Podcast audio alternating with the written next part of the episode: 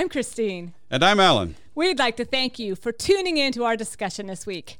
Our hope is that we'll share some information that you will find helpful. So now we invite you to join us as we together listen, listen for, for, the, the word. word. Hello, everybody, and welcome to our podcast today. This is our podcast for Trinity Sunday.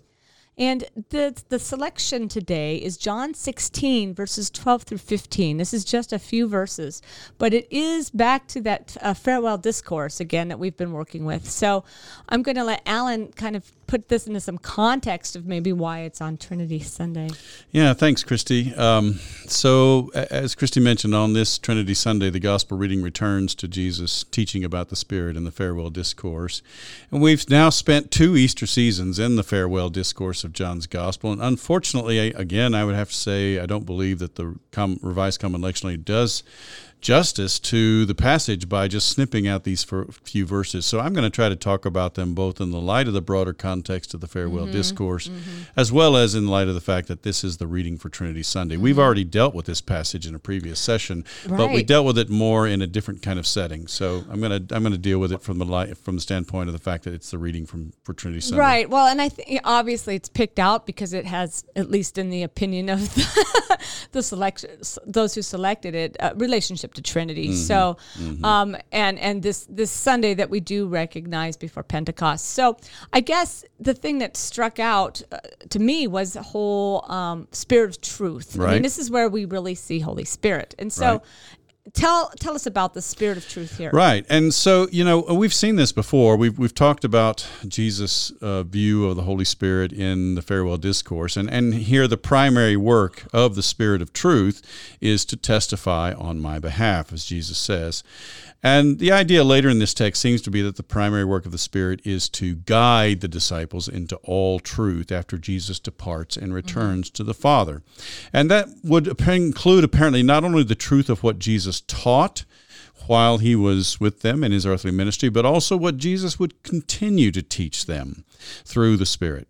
And so it, it's because of this work of the Spirit then that the disciples will be enabled to carry out their calling to follow Him in obedience to the Father and thus to bear the fruit of faithfully carrying out the work that He began, mm-hmm. the work of bringing the world into the embrace of the love that is shared by Father, Son, and Holy Spirit. So I, you know, just just that kind of setting, that kind of context of, right. of Jesus' ministry, um, I think makes this passage somewhat appropriate I think it Trinity is. Sunday, I, I yeah. see that. I see yeah. that.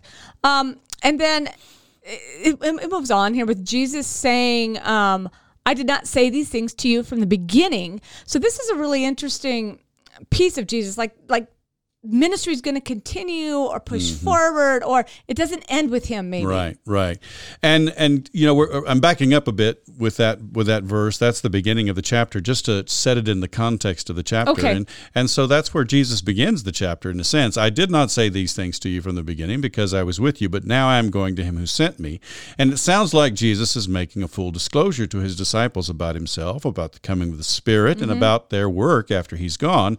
But at the beginning of our lesson for today say in verse 12, he says, I still have many things to say to you, but you cannot bear them now. Right. And so this kind of I, wanted to point out that this kind of back and forth is one characteristic of the farewell discourse right. that we haven't really yet discussed. Um, there are a number of times when Jesus says one thing, then seems to say the opposite.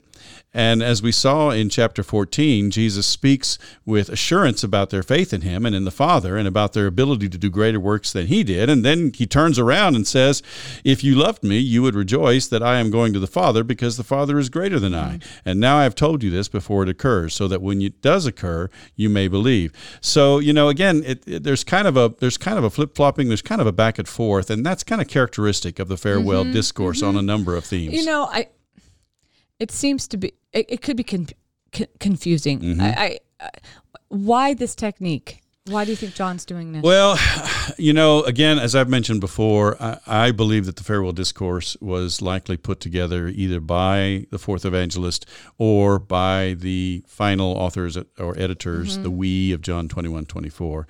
And so, you know, I think these are evidences of their editorial work. We mm-hmm. see some seams here in, in where they're trying to put together some different sayings. And, and you know, both, both statements, I think, have relevance. I think so. But, mm-hmm. but it's just the, the, the, the way they weave them together is a little bit rough. Right, yeah. right. Well, yeah. I think it, I, I think it helps us being too deterministic about the, the scripture, that the mm-hmm. scriptures are more living document. Yes, indeed. That's what it feels to me yes, like, indeed. that there's life actually written in to it. Surely. Um, as the movement with the Holy Spirit is is Surely. is being revealed here yeah. in this way. So that's how I kind of see it. But yeah, but, but there's another part of me that wants to be very I know.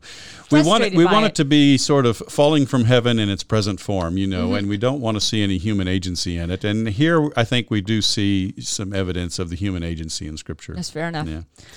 And so, what what comes next? So, in this setting, I think then the fact that Jesus' statement I still have many things to say to you, but you cannot bear them now. It's followed up by the declaration when the spirit of mm-hmm. truth comes he will guide you he into will. all truth that makes sense. so those those two go together mm-hmm, really mm-hmm. and I, I, think you know the the, the follow-up in verse 13 that that the spirit of truth will guide you into all truth i think it suggests that there are truths that they will need to know to carry out their ministry that he has not been able to teach right. them because they haven't been able to bear it yet right but that the spirit would be there to show them right. those truths when the time came well, I, I think that I actually think that makes a lot of sense too. But they can't envision a world without Jesus and without the crucifixion until it happens. I mean, right. you can't.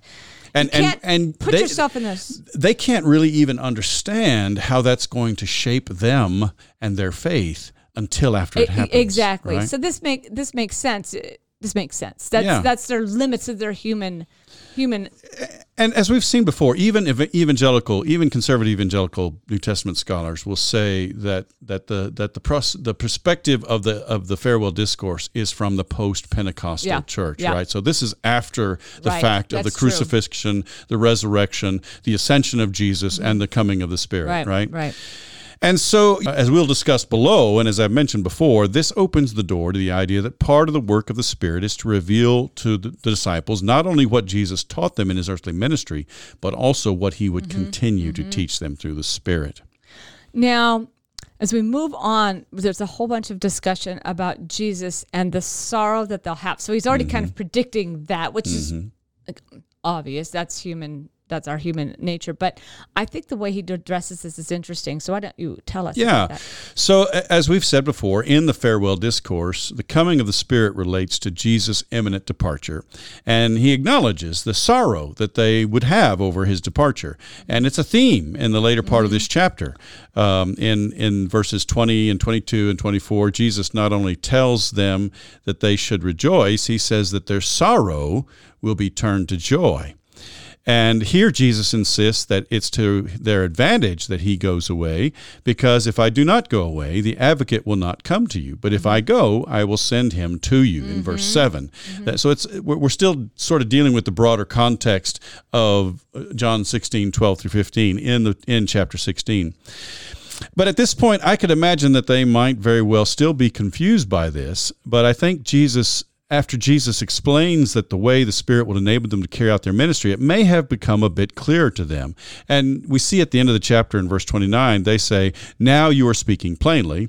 But on the other hand, Jesus continues to push them a bit regarding mm-hmm. their faith. So mm-hmm. again, we have some of that back and forth right, that right, I right. think is characteristic of the, the farewell discourse.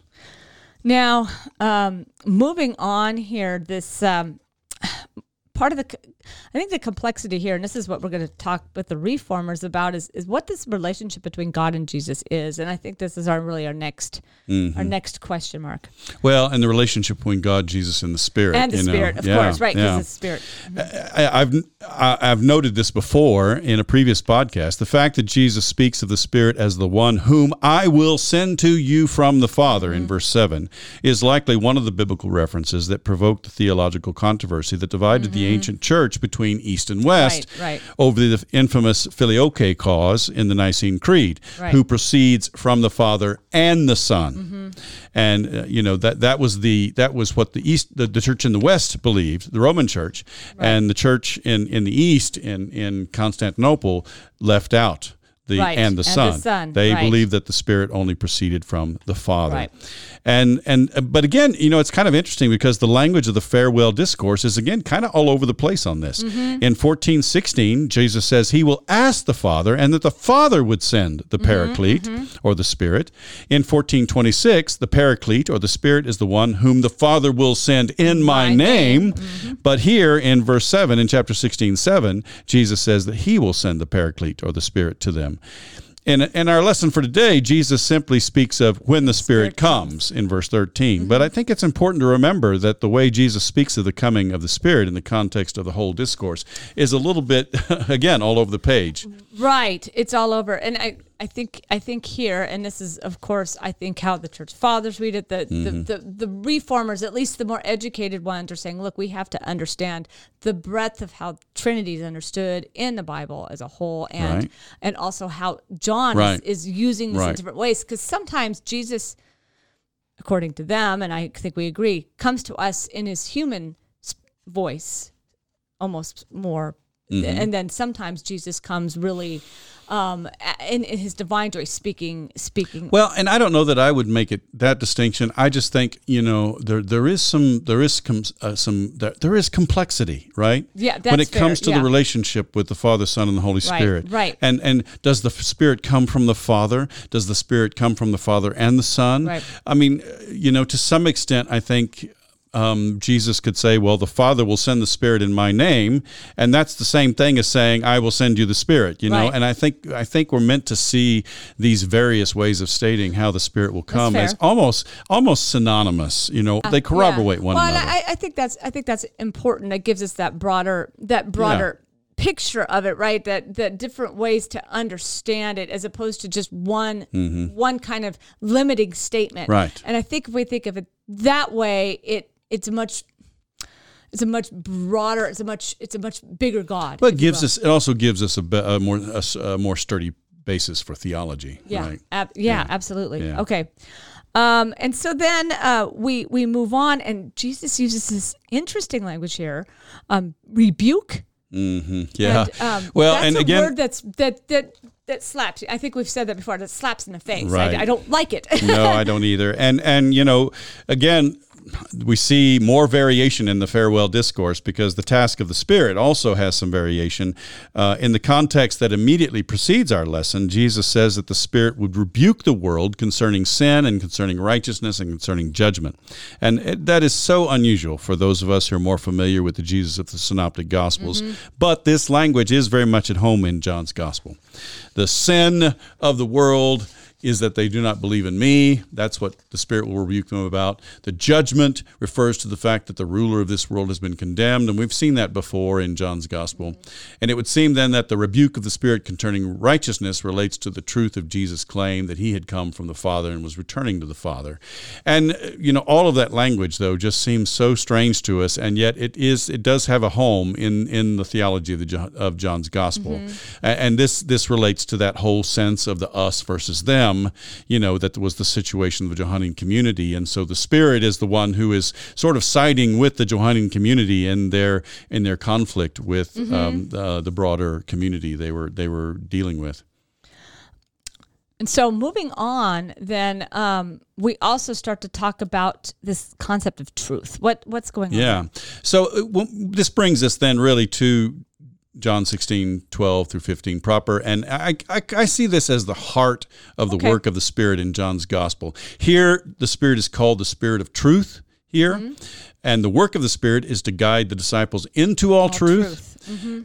And that all truth consists of teaching them everything and reminding them of all that I have said to you. Uh, as we've seen elsewhere in Mm-hmm. the is- farewell discourse. This is interesting, Alan, because as I'm thinking about this, Jesus just said, "But I can't teach you everything." See, it's it's what we, you've learned before, but the Spirit's going to come and lead you now, kind of suggesting that truth itself isn't just static. Right. But that truth also evolves within the context of what they've learned. Am I, am I on the right I think track so. I mean, there's a sense in which G- the Spirit is going to remind them of Jesus' words during his Mm-hmm. earthly ministry and perhaps even help them to understand them better through the lens of uh, cross, resurrection, ascension, and Pentecost, right? Mm-hmm. Right. Um, but at the same time, it does seem to suggest that um, the Spirit is going to teach them things that Jesus did not in his earthly ministry because they could not bear them now. Right, right. And and you know we've talked about this before about Christian prophecy in the New Testament. Mm-hmm. This is a this is a significant thing,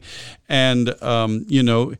Um, Christian prophets did not hesitate to speak in Jesus' name under Yeah, the inspiration right. of the Spirit as they as they saw Right, themselves. right. And so, they, you know, they believed their words were not their own, but rather this was the risen Christ speaking through them. Mm-hmm, And so, you know, we do need to take that seriously. I think a lot of us in the Reformed tradition tend to think, you know, well, that kind of prophecy ended with Malachi, and so we don't really see it that way. But there is a prophetic element in Mm-hmm. the New Testament, you know, and so just, I mean, even just the the interpretive lens through which all four evangelists present their story of Jesus' ministry, that could be seen as an, a prophetic kind of thing, in that the Spirit was was was leading them into all truth, right? Mm-hmm, mm-hmm. And the same thing I think is true for some of the things that that Paul would say, or some of the other New Testament writers would say.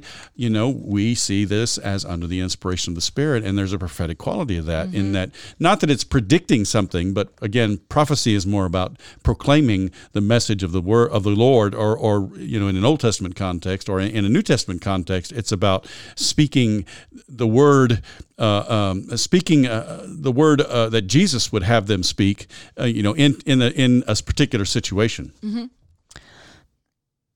That's rich. Yeah, That's really Yeah, well. rich. Again, those who are biblical literalists don't really like that. They're No, not comfortable don't. with that. Oh, no, but, no, but, no, no. um, But, I, if we can have a broader sense of of, of you know this, that the work of the Spirit is is enab- enables you know particularly the writers of the New Testament to to speak in the name of the risen Christ.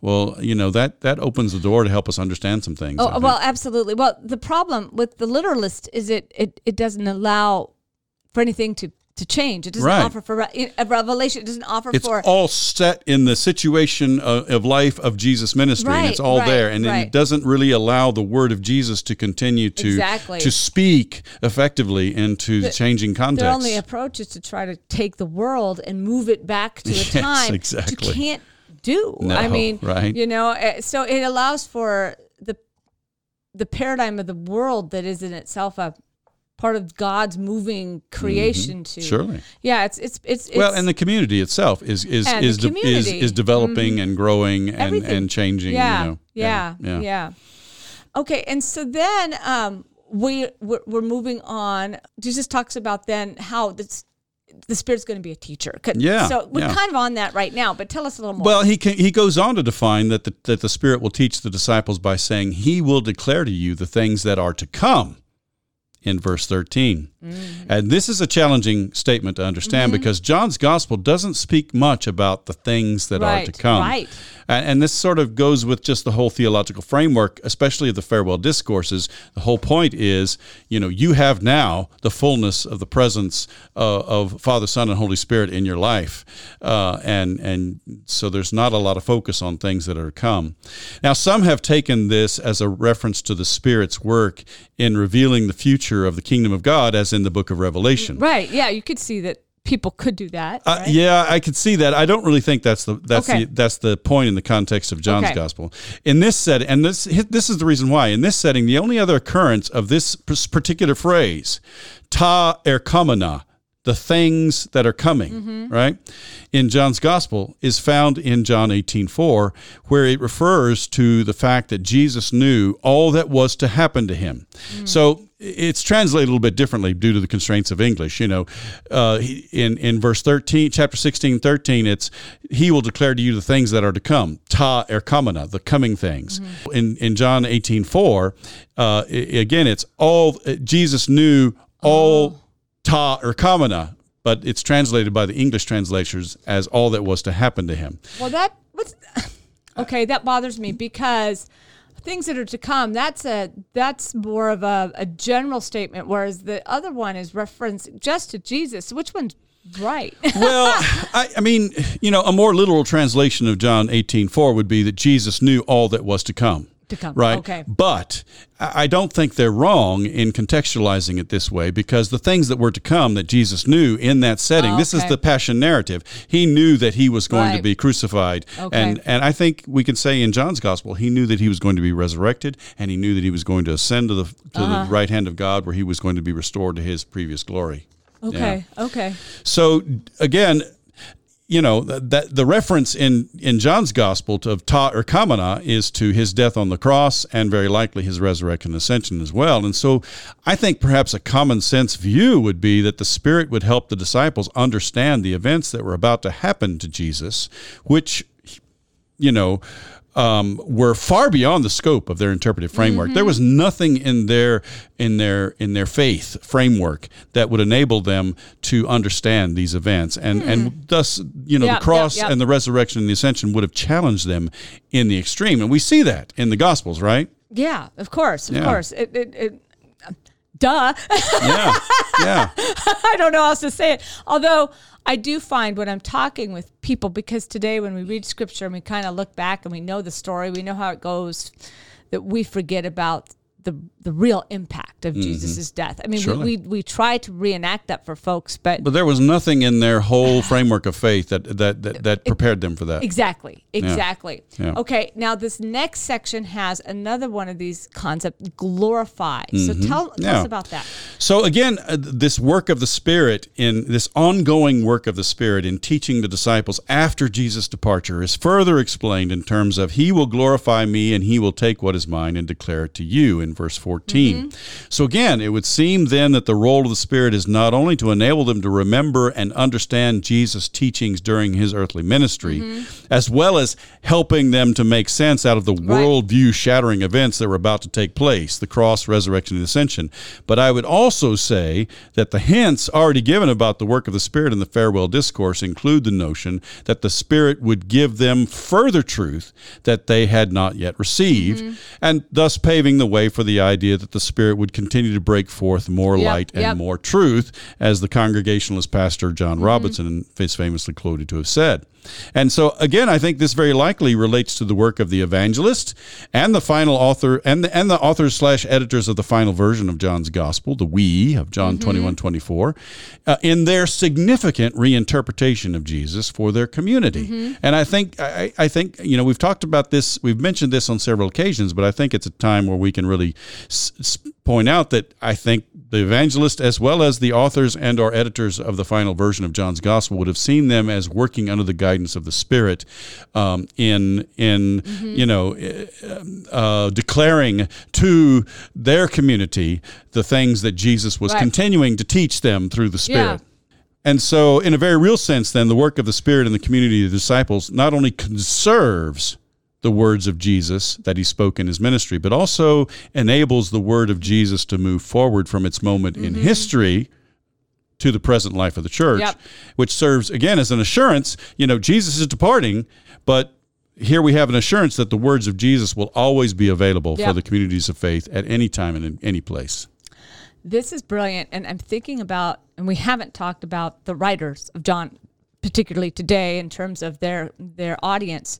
But here's their audience, mm-hmm. and we can see now um, that while this is this is talking about the disciples and listening to this discourse, this also is informing the church. I Absolutely. Um, and I think I think these are good words for them to hear as well. Well, and and that process continues today, right? Of course, it's good yeah. for us to hear too. Yes, and indeed. Again, we're talking about that static view of Scripture versus mm-hmm. that mm-hmm. Um, that prophetic use of Scripture and that that ongoing um, interaction of the world as it moves along, its timeline, and how how our faith interacts yeah. with it.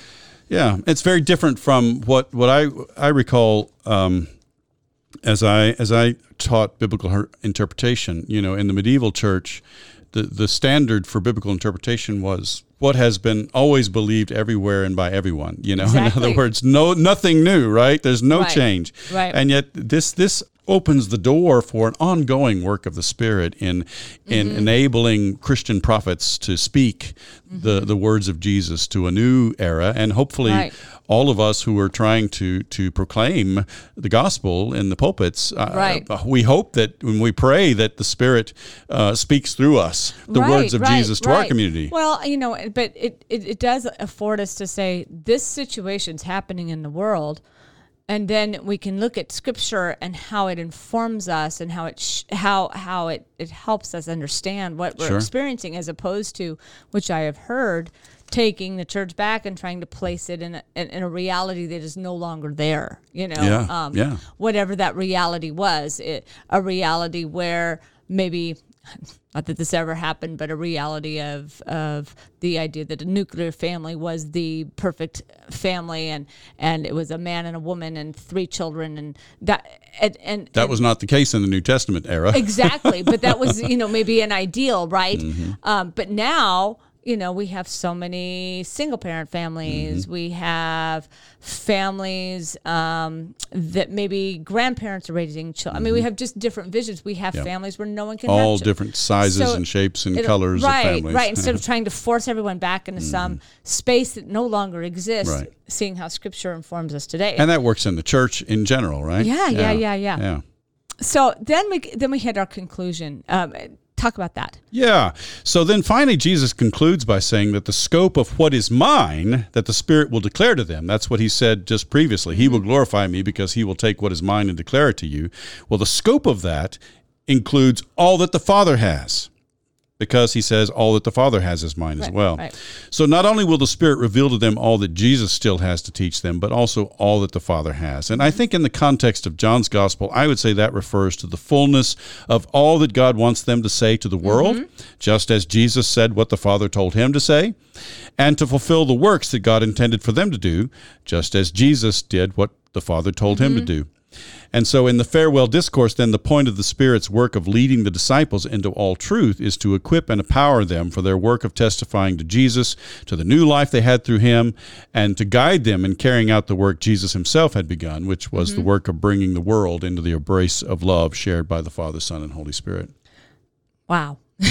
so finally, um, reflecting on how this is Trinity. Yeah. So again, I think here we have an implication of Trinity that very likely led to the selection of this Yep. passage for Yep. reading on Trinity Sunday. Absolutely. Father, Son, and Spirit are all united in the work they do, yet they each have different roles. The Father is the one who instructs the Son regarding what to say and what to do in John's Gospel, and one of the major themes in the farewell discourse is that Jesus has faithfully carried out the Father's will, both in his teaching ministry and that he would carry it out in his glorification mm-hmm. by being lifted mm-hmm. up on the cross and the resurrection and at the ascension. Since Jesus is departing to be with the Father, then he promises that the, Fa- that the Spirit will come to teach them not only all that he had taught, but also would declare to them the Father's will. So again, we see Father, Son, and Holy Spirit yeah. working together. And and as we pointed out last year for Trinity Sunday, this this is characteristic of the way that the New Testament speaks in, in Trinitarian terms, even though it doesn't use the actual word Trinity. Right. Now, again, you know, it may be true that the language of Trinity does not emerge until after the New Testament. We find it in the earliest New Testament documents, and in this in a pattern similar to this of sort of an interweaving of the work of Right, Father, Son, right, and Holy right. Spirit, while at the same time affirming that God is one. And Mm-hmm. again, uh, as I mentioned last year, I, I think the key point to notice is that there is never any effort made to justify this language. It is already from the beginning, from the first documents of the New Testament, it is already an integral part of the Christian faith. Right. E- exactly. And it, I, I I think I think it's ideas later that come in. Mm-hmm. I mean, where people start to start to question. Well, I, you know, I see the work of the fathers. They're they're dealing, of course, with with various um, heresies, obviously, but but I mean, the whole the whole process is one of trying to understand better what is this interweaving of Father, Son, and Holy Spirit, Right, while right. at the same what does it mean to affirm the work Right. of the Father, Son, and Holy Spirit, while at the same time affirming that God is one. Right, exactly, exactly, and these become become things they have to deal with. And but it, it you're right. I think there's just this common. This is how God works, Mm-hmm. and and so there really isn't a need to sit down and define it Yeah. um, in the Scripture itself. And uh, and I think I, I'm hoping you can see. Gosh, this is really rich for Trinity Sunday. Yeah. Um, and even though it's only a few verses, which is what I first saw was, oh, this how am I gonna? This is so little, and yet look how much is here. And so Sure. I think I think you'll be sad. Well, when we set it in the context of the farewell discourse as a whole, I think it, it, it, it comes to life a little Mm-hmm. it, really does. Yeah. Yes, thank you. All right, all right, we'll be back. Thanks. Thanks.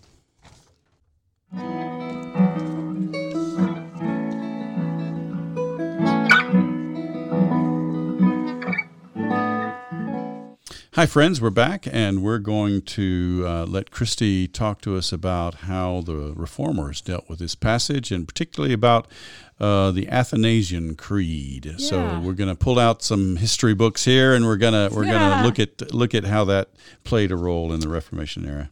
Sure. So, knowing it was Trinity Sunday, I thought, well, let's talk about Trinity Sunday just a little bit. And um, as I got working into it, I realized that um, in order to celebrate the Trinity, uh, many of our brothers and sisters, the tradition is to pull out this Athanasian Creed, and which is one of the uh, purest. Um, um, uh, definitions of Trinity that the church has put out. And yet, for those of us that are Presbyterian listening, are going, I do not know this creed. This is not in our book.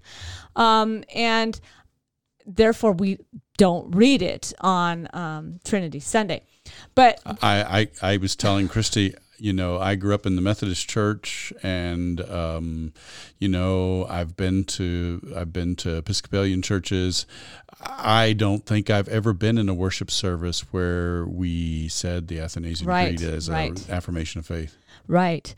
Um, I do think it's important to know, you know, we have our creeds that we use in our Reformed tradition. There's many others written throughout the church.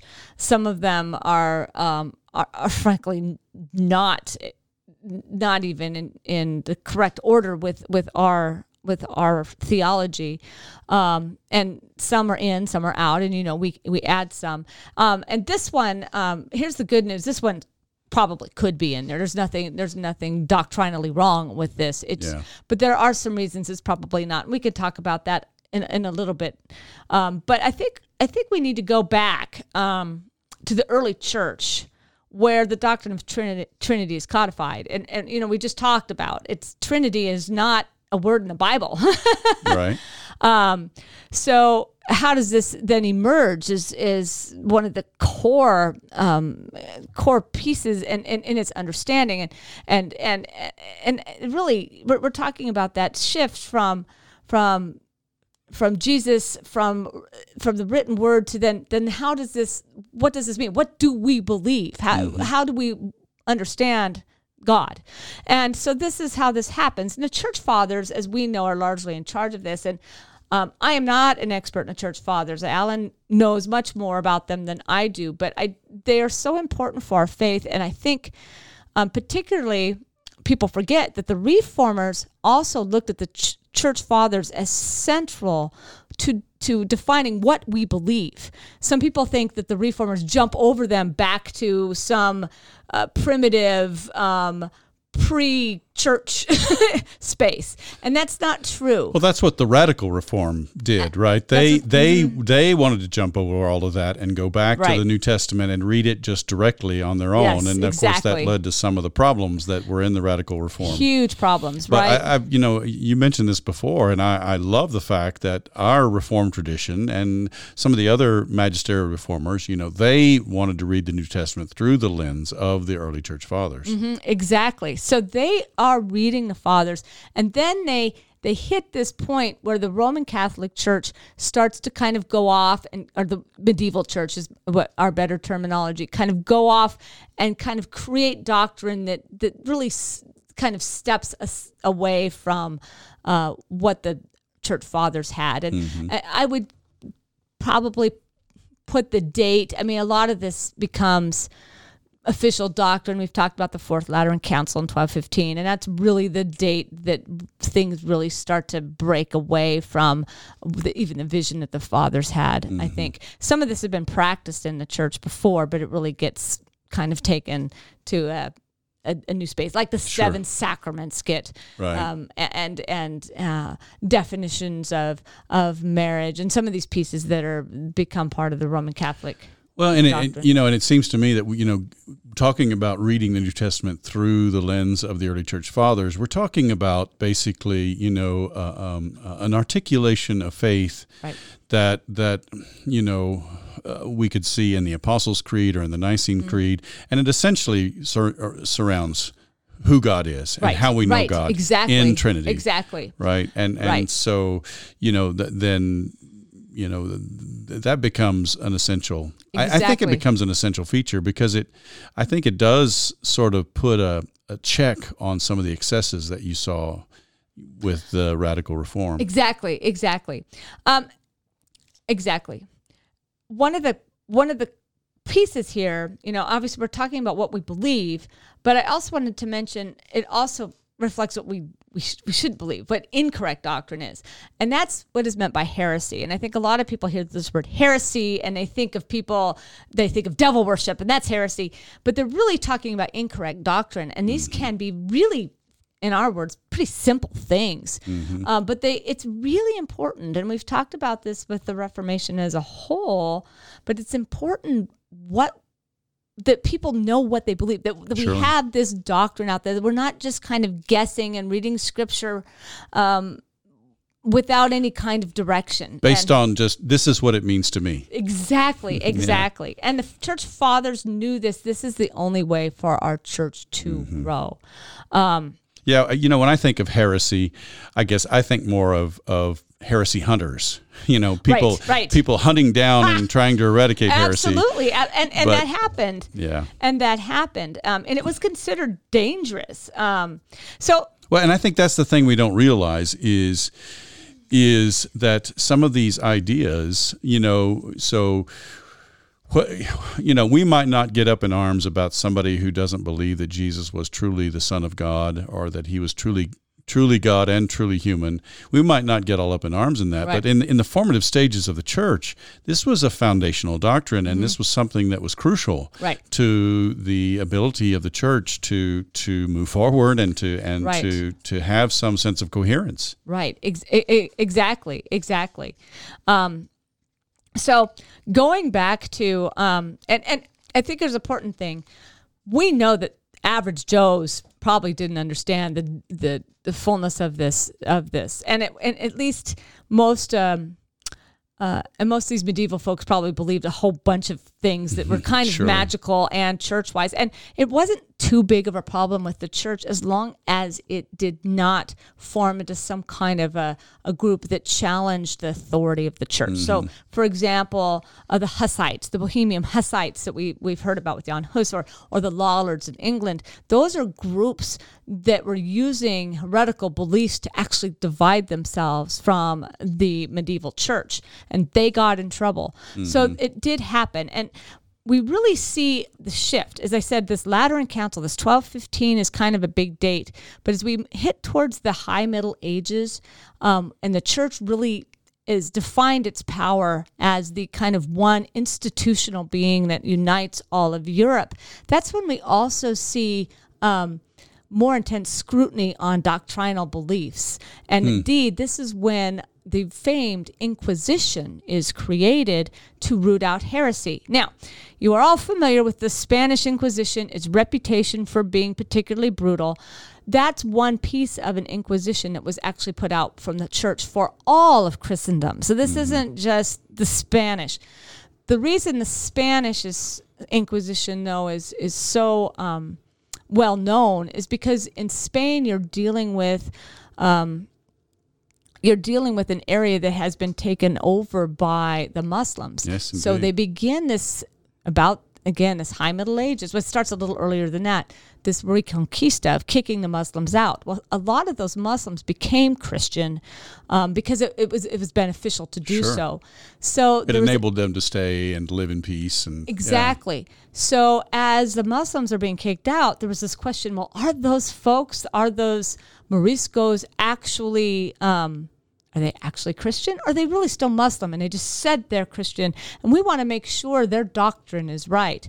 And then, of course, in the course of this, were many Jews who lived there as Right, well. right. Um, the conversos, and are the conversos really Christian, or are they um, Still basically still Jewish, yeah. basically Jewish. So that's where the Spanish Inquisition has, if you will, more work to do. Whereas Mm-hmm. as the rest of the continent, you're dealing with folks that have picked up on some of these other her- heresies um, that uh, and uh, that you know like on what the nature of Christ is, not so Sure. whether not enough they're they're they're Christian or some other doctrine different. So anyway, all of this is coming in in this age, but um, just important to know that heresy was dangerous.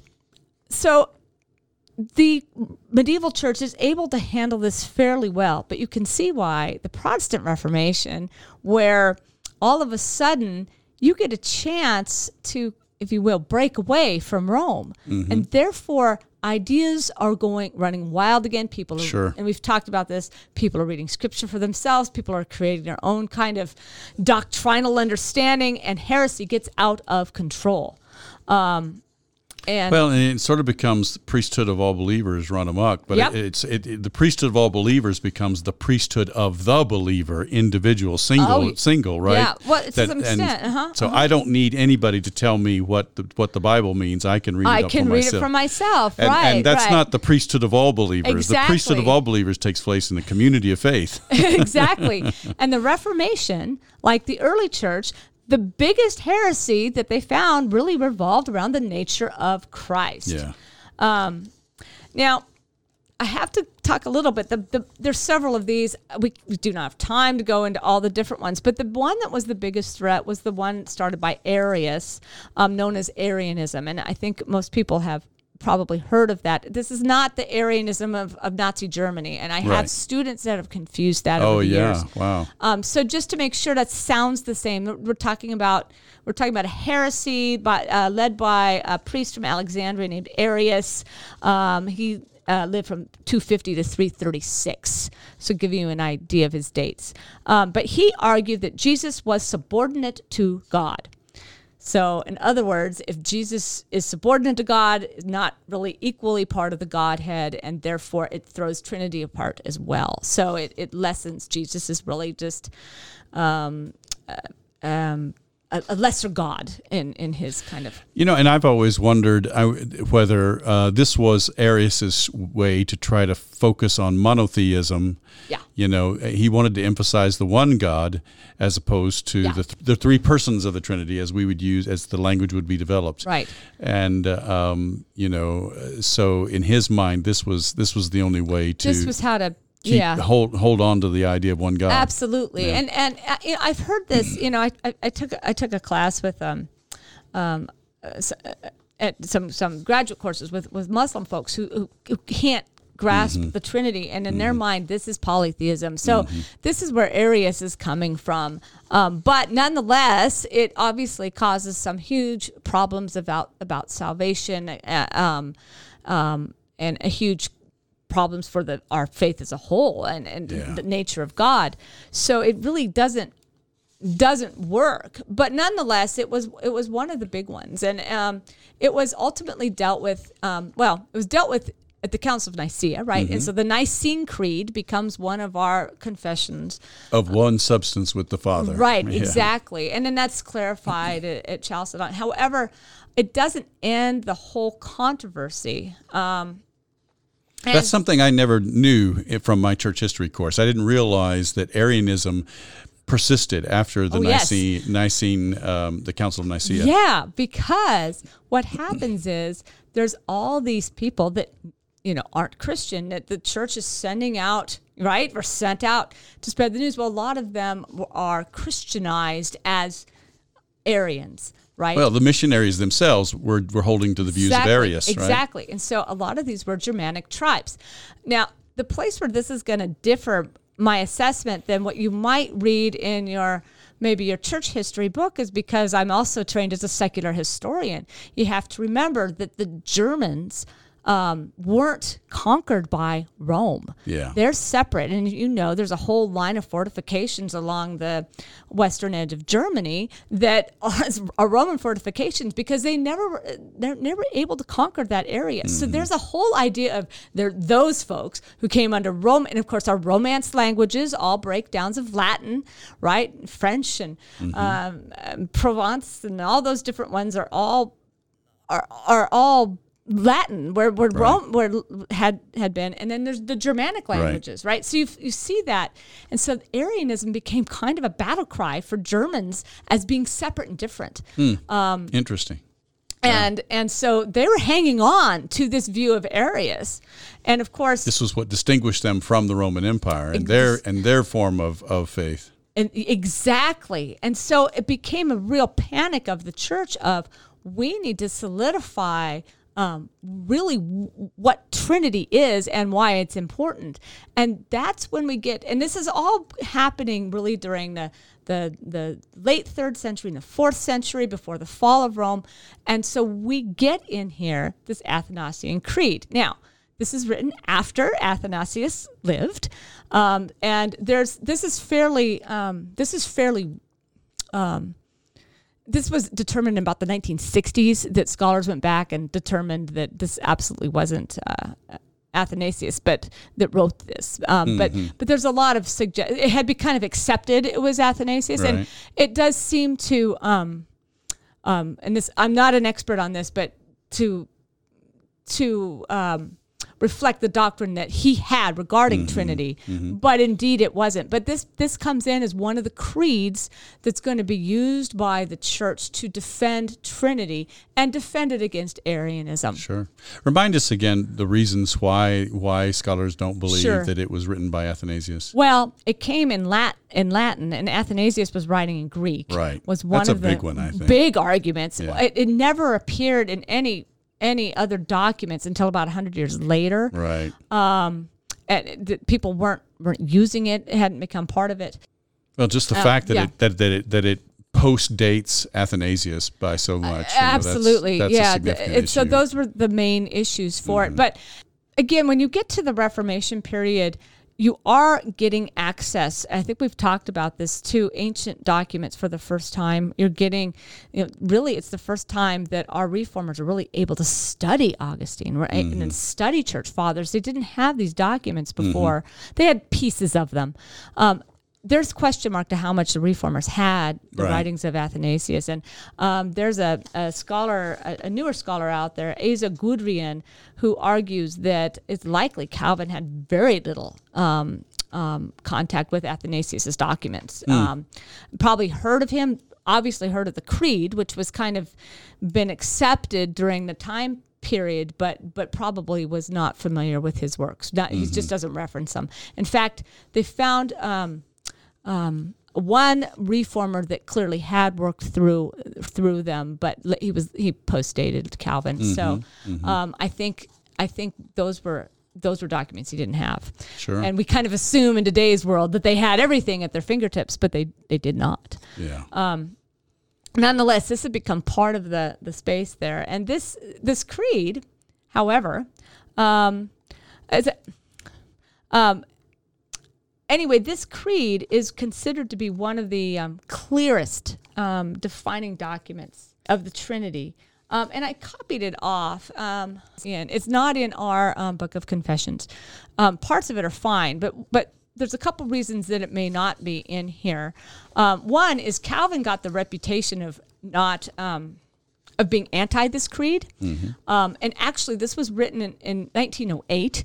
This person had mistranslated Calvin's work, and uh, Calvin, instead of affirming this, which he actually did as being one of the one of the fundamental creeds of the church, he misread Calvin. He mistranslated it, saying Calvin would never approve this, and it was left out oh, ever my. since, which is really interesting. Because somebody mistranslated Calvin uh-huh. in the early in the early 20th century. Yeah, yeah, yeah, yeah. yeah. Mm. And so it's kind of now only made its way that that was an incorrect assessment. Mm. And this our Scots Confession actually references this, and oh, that yeah. the Scot, or, excuse me, the Second Helvetic, which is in our Book of Confessions. So mm-hmm. how interesting yeah. that this is, um, and it's it's fine. I think another reason, though, even even if Calvin affirmed it, he he didn't tend to like things that had what you don't believe. Mm-hmm. and but really what you do believe and this has don'ts believes in Well, and it, it's, Mm-hmm. it's it's it's kind of limiting in some ways, in the sense of you know if you if you don't believe this, then you cannot be you cannot be saved. right right exactly. So i'm going to actually have alan read this with me. I'm going to start the first line and then we'll just switch the lines here. Okay, so we'll get a little bit of di- variation in, in voice. Okay so beginning. Whoever wants to be saved should above all cling to the catholic faith Whoever does not guard it whole and inviolable will doubtless perish eternally. Now, this is the Catholic faith. We worship one God in Trinity and the Trinity in unity, neither confusing the persons nor dividing the divine being. For the Father is one person, the Son is another, and the Spirit is still another. But the deity of the Father, Son, and Holy Spirit is one, equal in glory, co eternal in majesty. What the Father is, the Son is, and so is the Holy Spirit. Uncreated is the Father, uncreated is the Son, uncreated is the Spirit. The Father is infinite, the Son is infinite, the Holy Spirit is infinite. Eternal is the Father, eternal is the Son, eternal is the Spirit. And yet there are not three eternal beings, but one who is eternal. As there are not three uncreated and unlimited beings, but one who is uncreated and unlimited. Almighty is the Father, Almighty is the Son, Almighty is the Spirit, and yet there are not three Almighty beings, but one who is Almighty. Thus, the Father is God, the Son is God, the Holy Spirit is God, and yet there are not three gods, but one God. Thus the Father is Lord, the Son is Lord, the Holy Spirit is Lord, and yet there are not three Lords, but one Lord.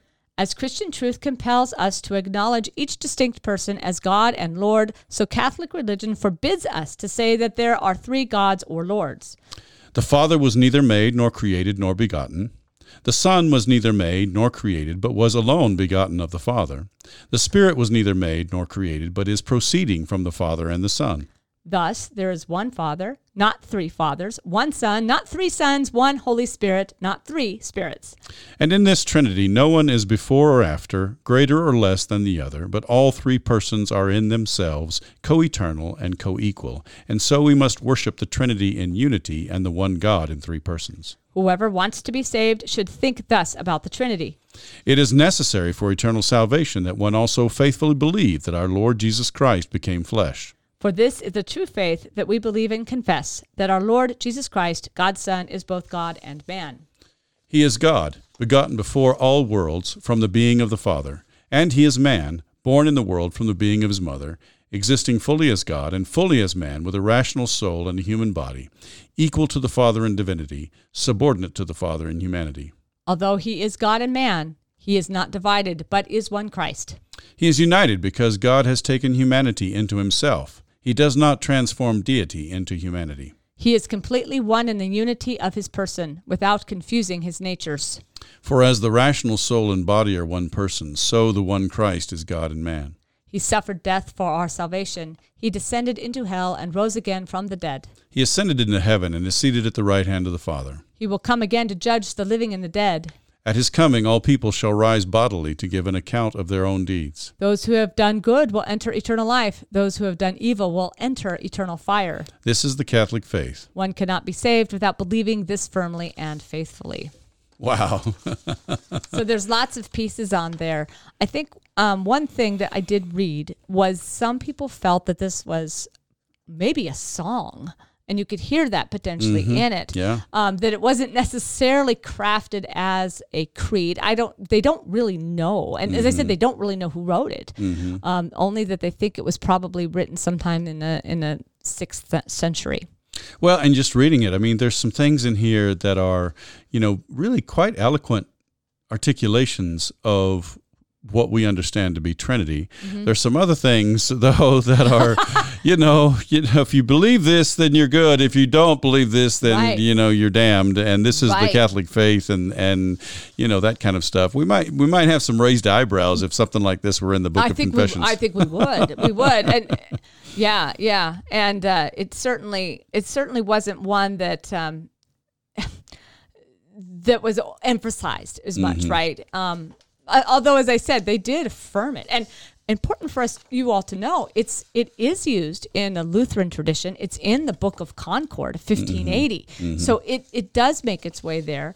It um, is used by the roman catholic church. It is right. used by the episcopal church and even somewhat in the methodist church. All those that stem off the church of england um, have this is uh, one of the confessions. Mm-hmm. so in addition to the apostles and the Nicene Creed. Right. Um, it just isn't in our Reformed tradition, or at least in our Presbyterian tradition, but um, it, it, it certainly wasn't rejected as its reputation has that Calvin right. affirmed it. Yeah, the the website uh, that we got this from was the revised was was, was from the Reformed Church of America and they under their website where they have what they believe and their creeds mm. and they, they they include they include this it. as one of their creeds right. for their for their faith. So there are reformed uh, bodies that do use this. Right, yeah. right. Well, and I think it it could be brought back in, but I don't think it probably needs to be brought back in, right? Yeah. It, it kind of goes backwards instead of moving forward. Well, it seems to me that the Apostles' Creed and the Nicene Creed do a pretty good they job of defining it. Trinity for us. Exactly, yeah. exactly. So it's it's an interesting space, um, an interesting space to be in. Um, I think um, you know just to kind of to to finish this out. Um, um, the Reformation as a whole is a time when that doctrine of Trinity does come under attack. Um, and I think part of this is because of the scripture. Again, Trinity doesn't appear, and you've got mm-hmm. all those peers. We've talked about Servetus before, right. who's actually put to death for his anti-Trinitarianism, and and many of the radicals are there. Um, but um, the reformers are going to go to great lengths to affirm the doctrine of Trinity, and um, to affirm what they believe. And it becomes really caught up in what's known as the confessional churches. And those churches are, um, and so these are churches that recognize the ancient confessions of the church. Apostles, Nicene, and Athanasian, actually, mm-hmm, mm-hmm. and this are the the Roman Catholics and the Lutherans um, by 1555. And remember, this Calvin's a little bit later, it's a generation later. Mm-hmm. So we don't see that happen until after the 30 Years' War, um, when they're also going to recognize the Reformed tradition. Um, in 1555, um, cuius regio eius religio, that's whose region, whose religion. So, that so the, the, the, the, prince of whatever principality determined the religion exactly, of that, of that exactly. Region, And for a while it was just the two, but it can't be all of these radical groups I keep telling you about, they mm-hmm. do not recognize the confessions. Mm-hmm. Therefore, they are out of the system. And then eventually, the Reformed tradition is going to be pulled back into this um, as well, recognizing the confessions. Well, and that addresses, you know, a common misunderstanding that the Protestant church in Germany is Lutheran. Well, the reality is there are some regions where it is more Lutheran, and there are some regions where it is more Reformed. Absolutely. And so, you know, uh, people think of German Protestants as being all Lutheran. Well, my favorite Reformed theologian, Jürgen Moltmann, was right, a German right, Protestant absolutely. who was in the Reformed tradition, absolutely. not in the in the Lutheran tradition. Right. The, yeah. the Western Palatinate it was particularly Reformed um, mm-hmm. as one of the main areas, and um, of course, obviously, almost uh, many of the Swiss cantons are reformed mm-hmm. as well. That's right. obviously where Calvin was functioning. But there's right. a huge reform presence in France with the Huguenot population right. that people kind of forget about. Um, and yet very important because the French wars of religion are some of the most brutal. Mm-hmm. Um, and really, the, the Thirty Years' War and why someday we'll talk about it more. It's considered the last war of religion. Mm. And by the time you hit 1648, we have switched from wars of religion to wars of dynasty I alone. See. It becomes yeah. a political, and that we really f- pushes us into what we consider the modern era as opposed to the early modern era. Mm-hmm. And at 1648 and forward, we'll start to see more and more religious toleration, mm. um, which is really interesting as well. But we also see, ding, ding, ding, with modern world, the resurgence of anti-Trinitarianism, right. particularly in England, and we'll get the break off with the Unitarians. Right. Um, and so Trinity Sunday becomes kind of a big deal. Yeah. Because it reminds us this the centrality of the Trinity to um, the unity of the church. Sure. So I'm going to leave it at that. Okay. Thanks, okay, thanks.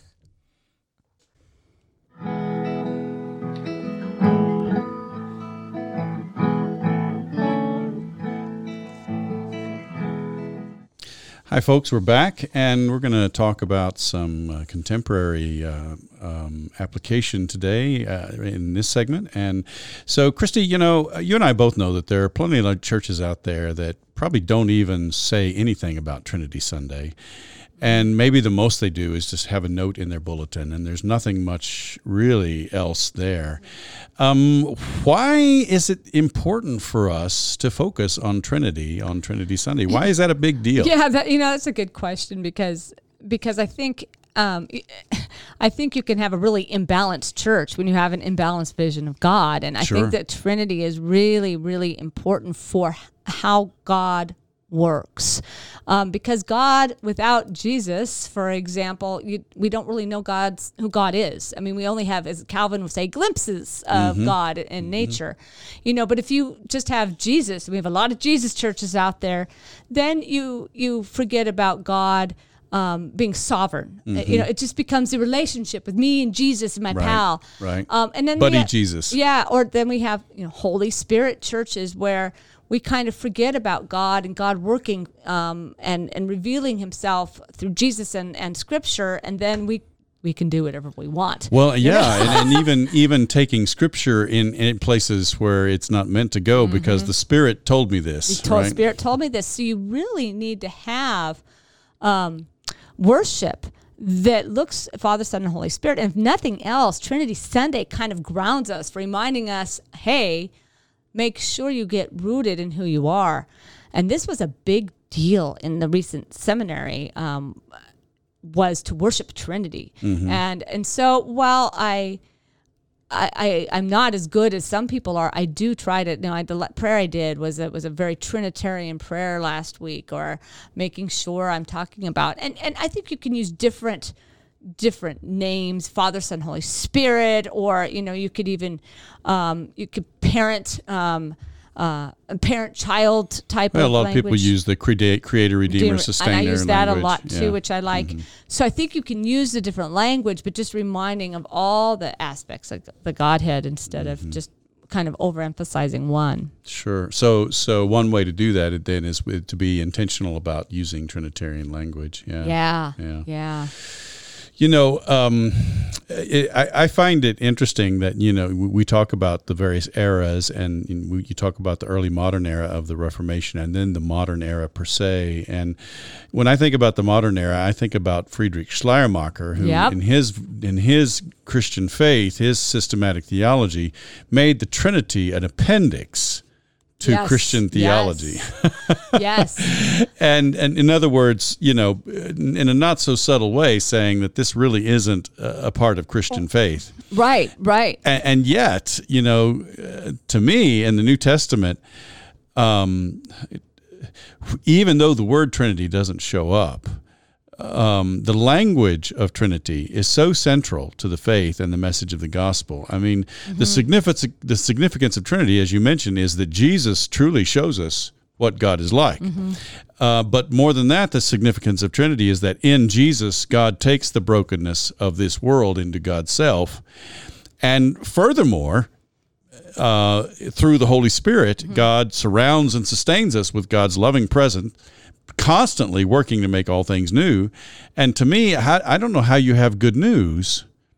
I don't know how you have the, the good news of the gospel without Trinity, because Yeah. all of this is at the heart of what we say is our message. Yeah, yeah, yeah. That that is the that is the heart Right. of the Christian message. Well, and I think when we've seen the experiments of kind of taking Trinity out, truly, we we end up with a really weakened church, and I Mm-hmm. Think we can argue that happened to the modern church. I mean, um, and it really kind of took our, our neo orthodox um, um, theologians to kind of pull us back around and say, "Hey." What are you doing? Right. When you do that, you have just destroyed the church. And of course, Yeah. then you get movements, and I don't, you know, our, our brothers and sisters that are Unitarian, but that really takes us away from from how the church works. We're talking about a whole different kind of theology there. Right, and and well, I mean, in the Unitarian Church, you know, a minister can be Christian, a minister can Yeah. be Buddhist, Exactly. a minister can be agnostic, a minister can be an atheist. you know, you right. can. I mean, and that's what happens when you when you take take this kind of out is that, you know. Um, a, a Unitarian minister may be Christian or may not be Christian, Right, and right. and it's really not about the Christian faith Right, at all. right. It's about just kind of spirituality it's more of a spirituality and a, a community, which is great. Right, And, right. Mm-hmm. and and social justice issues, and, and these things are good. These things are good, but it really takes you outside of of salvation and outside. well, it takes you of- outside of Christianity. Yeah, takes us out of of of our tradition, and um, I think people forget that, and I hear that a lot. But um, I'm I, I I think I think the modernist tradition. I mean, people were were questioning. They had wanted to have this some kind of scientific kind of proof for things, Mm-hmm. Right. and how can this Right. how can this be? And it doesn't make sense. And so, Yeah, in the German, it was Wissenschaft. yeah, It was it was it was scientific research, you know, Exactly. somehow into theology and into faith. Right, Yeah. right. And um, you know, I um, I did uh, some work with on T.F. Torrance, who's one of the modern Reformed. Um, he's since passed, but just recently. Um, the- theologians who's actually done a remarkable job of tying together theology and science and and really why these aren't incompatible at all brilliant work um, um, by by Torrance on there. And so uh, it, Alister McGrath does a lot of work with Torrance. And then um, my former professor, Elmer Colyer, are kind of the two big guys in, Tor- Torrance studies. But I think his um, theology and science. Um, so this this is a wiki description, but Torrance made sing- singular contributions to the dialogue between science and theology, um, and his contributions in this area led Alister McGrath to observe that many of the the theologians he studied did not seem bothered by the fact that they had no firsthand knowledge of the method and norms of natural science, but wrote about science nonetheless. It but for but it was different with Torrance. Torrance's writings were quite simply a landmark significance. Oct- uh, Mark Achtemeier describes Torrance's work in this area as magisterial and highly original. Um, so anyway, Torrance, by the way, um, studied under Karl Barth and actually did um, actually did English translation of, of some of Barth's works. Um, um, so you can see you can see some of Barth's ideas that come through, but then he spends this Yeah, it looks like he was a Oh, co-editor here we go. with G.W. Bromiley of, of a lot of the tran English translations Yeah. of Barth's Dogmatics. So, uh, Reality and Scientific Theology is one of his books. Um, but he does a, a lot of things there where he's looking very broadly at um, this kind of interaction of, of kind of.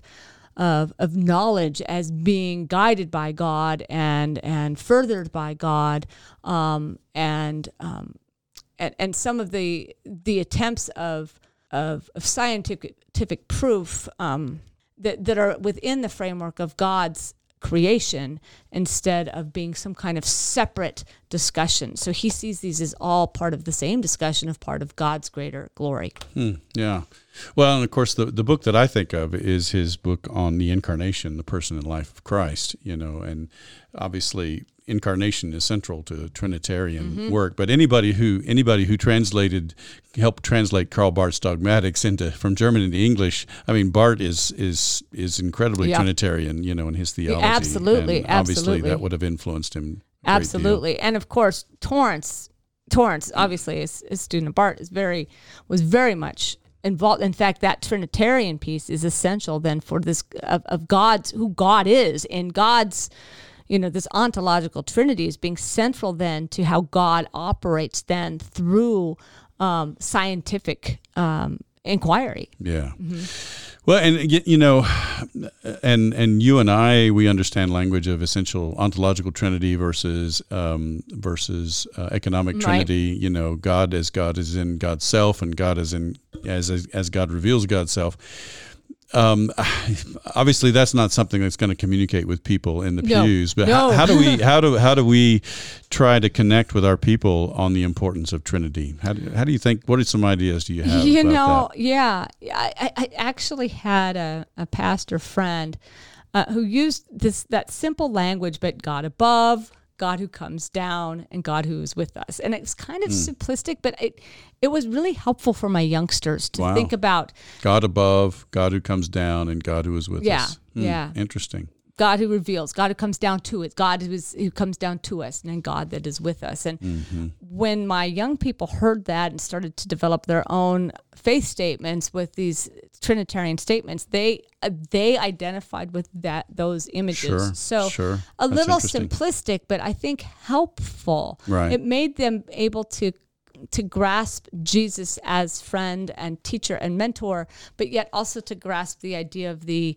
the spirit and, and spirit moving with them. I mean, Mm-hmm.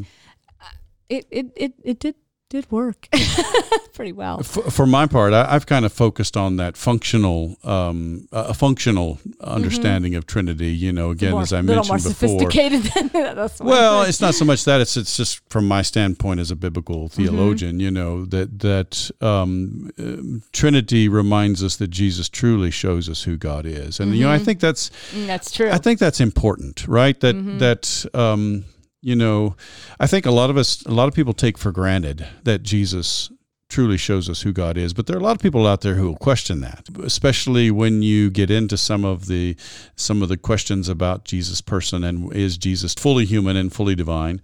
Um, you know, then, then it gets all kind of muddled up. But I think when you bring, and again, it might be kind of a simplistic statement, but you know, that yeah, Jesus truly does show us who God is like.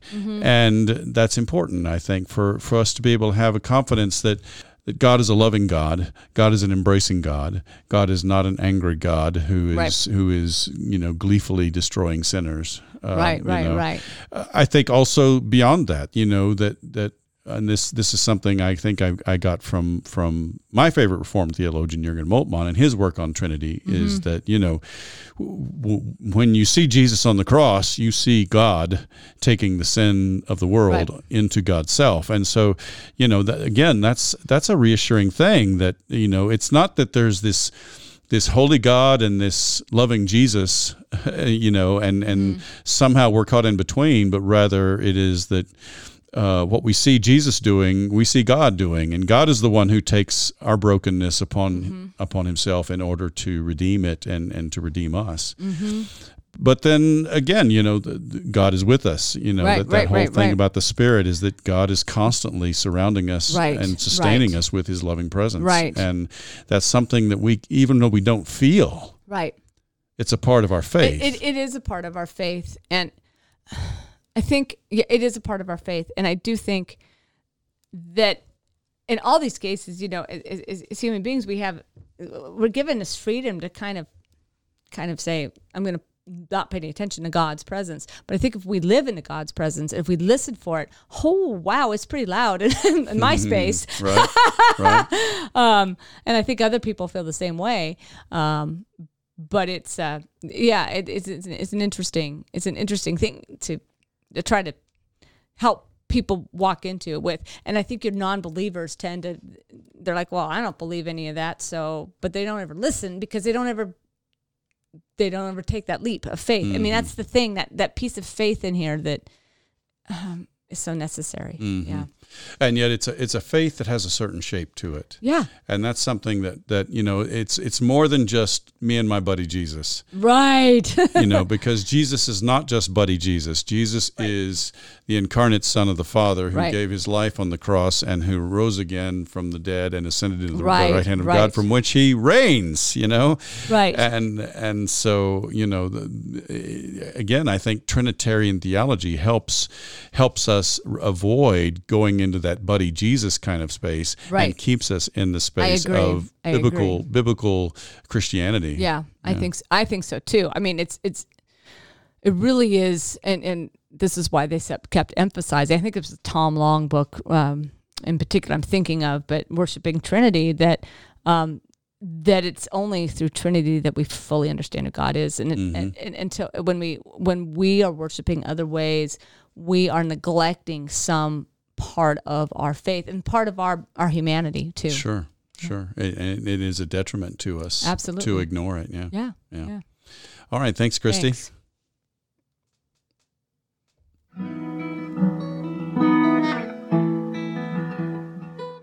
That's our podcast for today. If you heard something that was helpful to you, please subscribe to our podcast and tell your friends about us. It's our hope and prayer that our time together might bear fruit in your ministry as you build up the body of Christ. We hope you'll tune in next week. And in the meantime, let's keep serving each other as we together listen, for, the, word.